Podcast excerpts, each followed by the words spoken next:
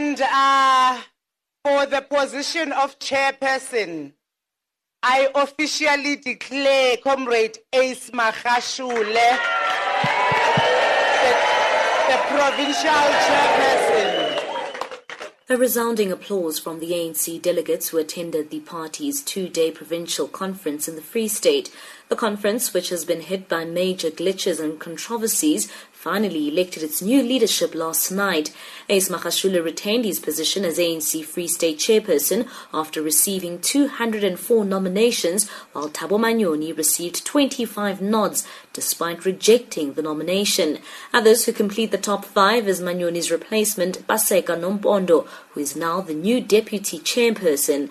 William Bulwana also retains his position as the provincial secretary. Deputy is Mamiki Qabathe, and Msebenzi Zwane rounds off the top five as provincial treasurer general. Following the announcement of the new leadership, the provincial secretary, William Bulwana, briefed the media, saying they were puzzled by Manyoni's no-show and that they only learned about his absence through the media.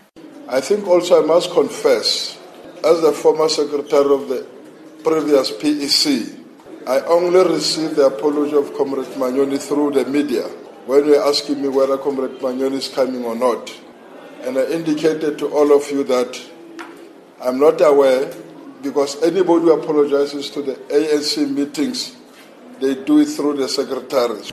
Manyoni is leading a court battle with some disgruntled ANC members. They have filed papers in the High Court in Bloemfontein to have this conference nullified and further prevent all delegates from attending the national conference. It's understood that about 32% of the ANC branches are disputing the party's BGMs from the previous 29 branches, making the total number of disputes to almost 100.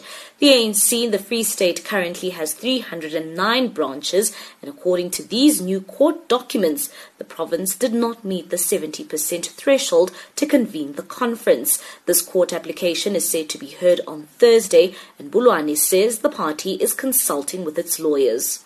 Our lawyers have been here. We have talked about the matter and then we'll be going into a full swing ourselves into that court on Thursday. We are not going to leave any stone unturned on Thursday. We are going to defend the revolution.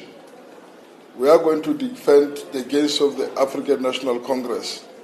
So we'll be there with our full bench of senior counsels to defend the African National Congress. I think that's what I wanted to say. Magashule has also been nominated by his province to become Secretary General of the ANC, but the Free State says it has not begun a process of discussing names if he ascends to that position. Mbali Sibanyoni in Parys in the Free State.